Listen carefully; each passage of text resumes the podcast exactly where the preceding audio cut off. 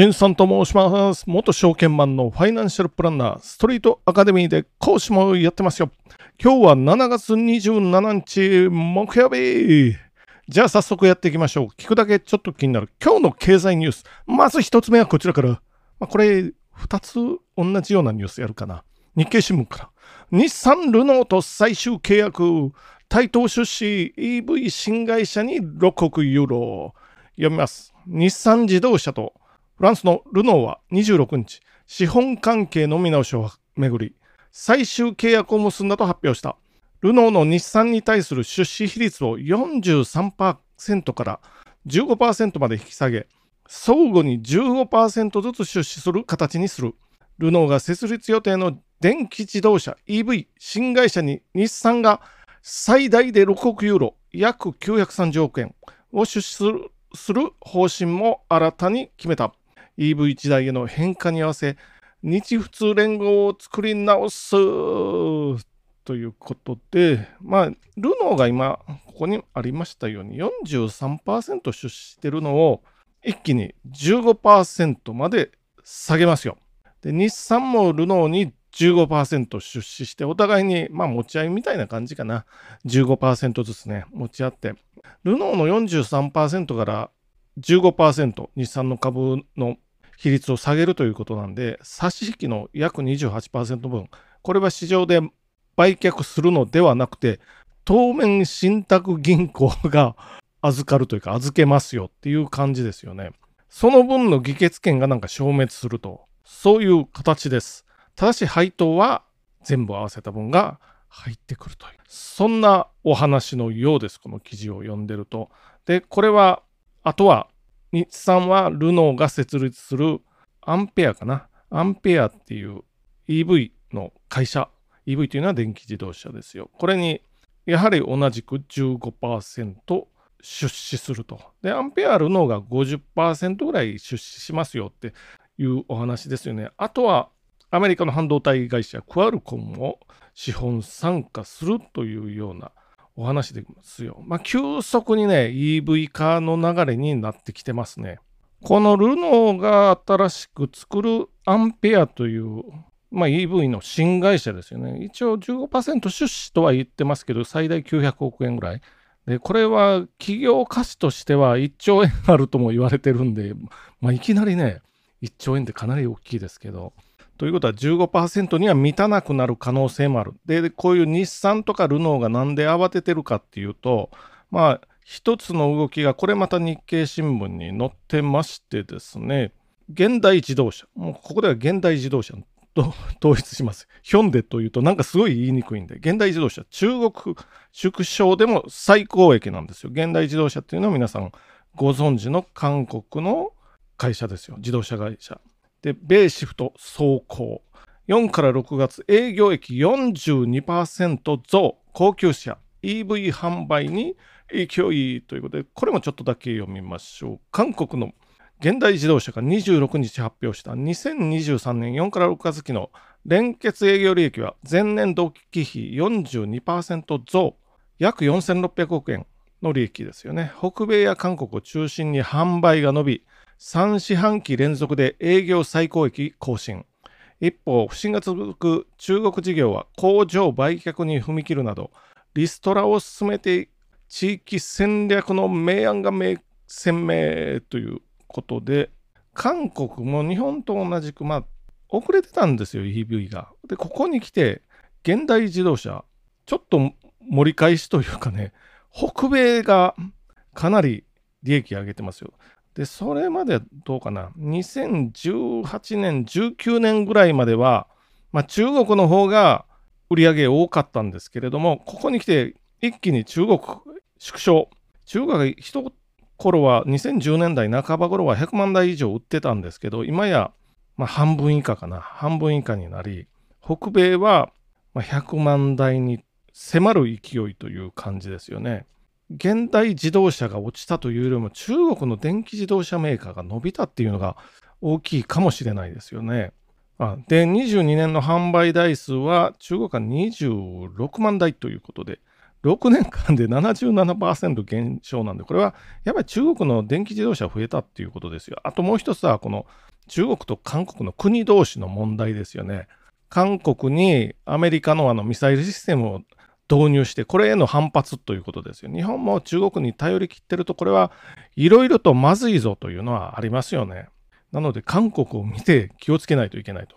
で、韓国はこの現代自動車が、まあさっき言いました EV 化ちょっと遅れてたんですけれども、去年かな、アイオニックっていうのを出して、これはドイツでカーオブザイヤー取ってますよって。まあまあ、あの、なんていうか、斬新な、そういうデザインの車ですけど、これが韓国今、ちょっと、ちょっとずつ EV 化、日本より先に行ったかな。あ、でも遅れてますけどね。さっきのお話に戻ると、日産もこういうの動きを見てると、これはうかうかしてられないぞと。テスラははるか先に行ってるし、片やこのアジアに目を向けると中国の電気自動車メーカーすごいぞということで、まあ、日産が慌ててルノーと、ルノーのこの EV 新会社に出資してますよって、こういう流れになってます。もう今の株式のニュース、電気自動車外せないぞということで、まず一つ目は電気自動車のお話でした。じゃあ次のニュースいってみましょう。次のニュースも日経新聞から高機能デジカメ返り咲きソフト革新初心者でもプロ顔負け読みます。スマートフォン普及で衰退の一途に思えたデジタルカメラ市場が回復基調にある。原動力は高機能機種でのソフトの技術革新だ。プロでも難しい写真が初心者でも簡単に撮影できるようになり、従来のカメラファンに新たな楽しみを提供するとともに、新規顧客の解体に成功しているということで、まあ、例えばニコンが5月に新型ミラーレス Z8 っていうやつ、ボディの実勢価格は50万円以上。ボディだけですからね、レンズつきませんよ。50なんか、まあまあ、いい値段するな。でも、売れ行き好調ですよということですね。これ、日本のカメラ、カメラメーカー全体の輸出ですよ。やっぱりね、2000、そうね、7年、6年、7年ピークで、この時は2兆円を超えてました。で、そっからずっと下がってきて、今やどれぐらいかな。一頃は5000億円なので4分の1以下ぐらいまで下がって、そっからちょっと2020年下がっ、まあそこですよ。盛り返してきてる感じ。で、ミラーレスが伸びてますよね。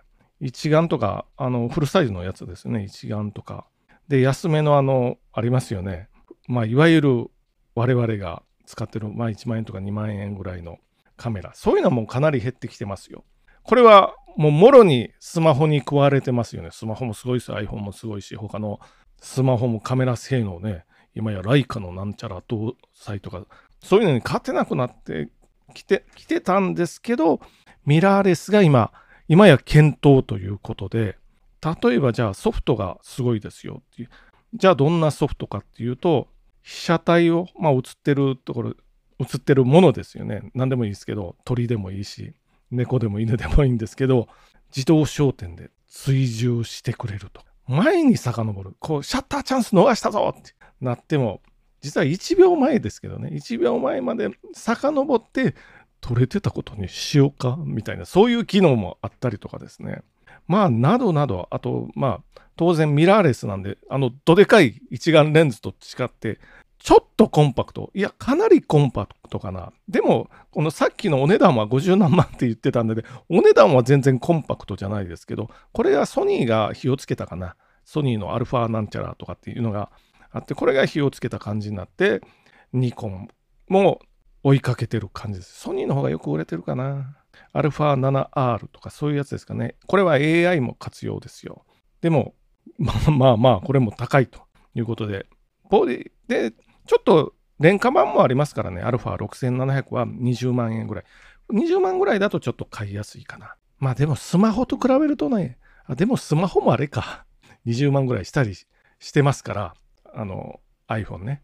これカメラを楽しみたい人にはいいんでしょう。一時ね、本当にニコンは心配でしたよ。ニコンというと、やっぱり我々日本人からすると、日本そのもののメーカーですよ。もう100年ぐらい歴史あるかな。もうちょっとあるかな。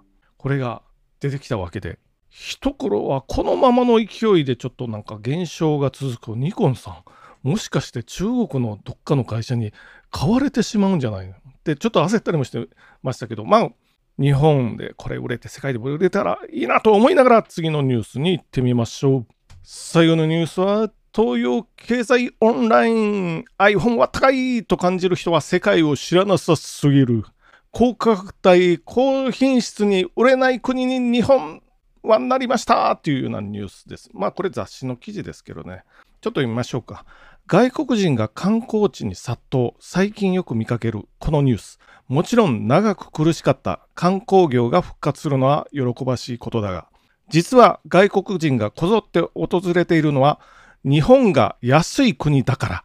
元国連専門機関職員の谷本真由美さんは、日本は物価も給料も未だに激安。もう一回言いますよ。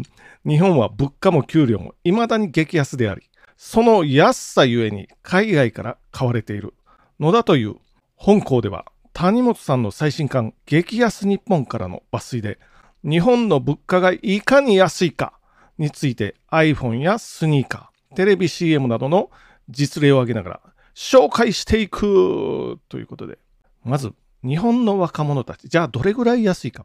服がペラペラですよと、まあ、この谷本さんという人は言ってますよ日本では安いものしか売れないことを表している例はいくらでもあるまず服はペラペラこれはユニクロの影響かなとかね、これ30年の間で変わりましたよ。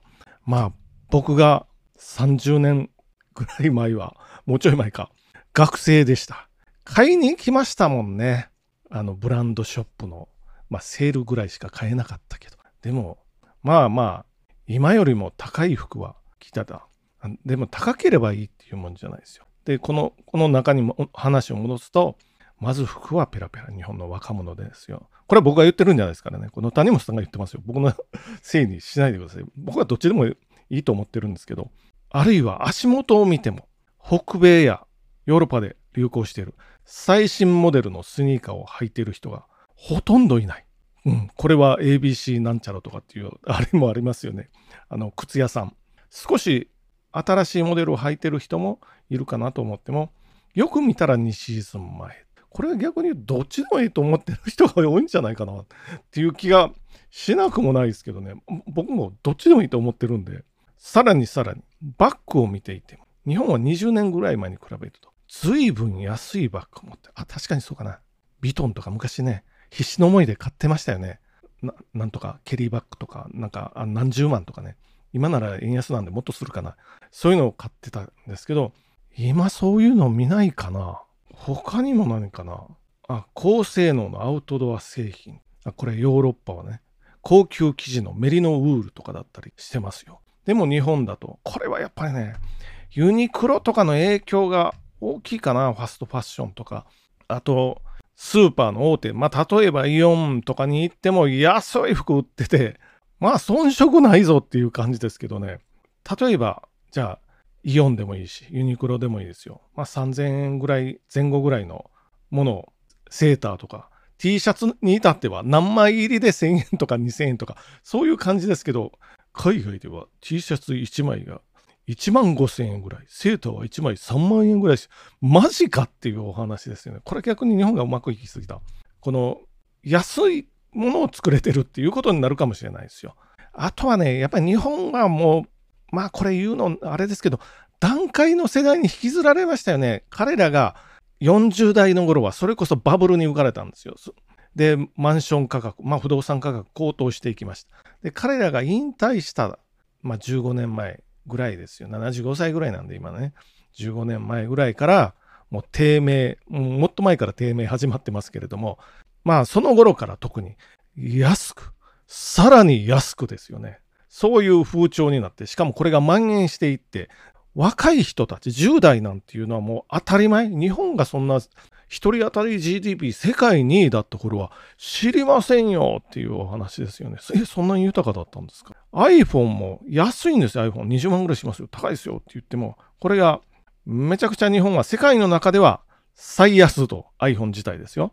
為替で換算した時に最安と。なってますよ。日本以外の国は平均14万円、15万円近いかな。日本は11万円台ですよ。一番安くてね。12万円弱で高すぎると言ってる人がいます。なので、まあ、いろんな国に比べてもう安く、安い日本になったという、まあ、この嘆きかな。嘆きかもしれない。とにかく、給料上がって物が安かった、まあ、我々にとっては一番いい。ということで、まあ、まずは給料を上げていきましょうよ。ちょっとずつ上がってきましたよね。これいい流れなんで、そのまま続いたらいいなと思いながら終わっていってみましょう。じゃあ本日もご清聴どうもありがとうございました。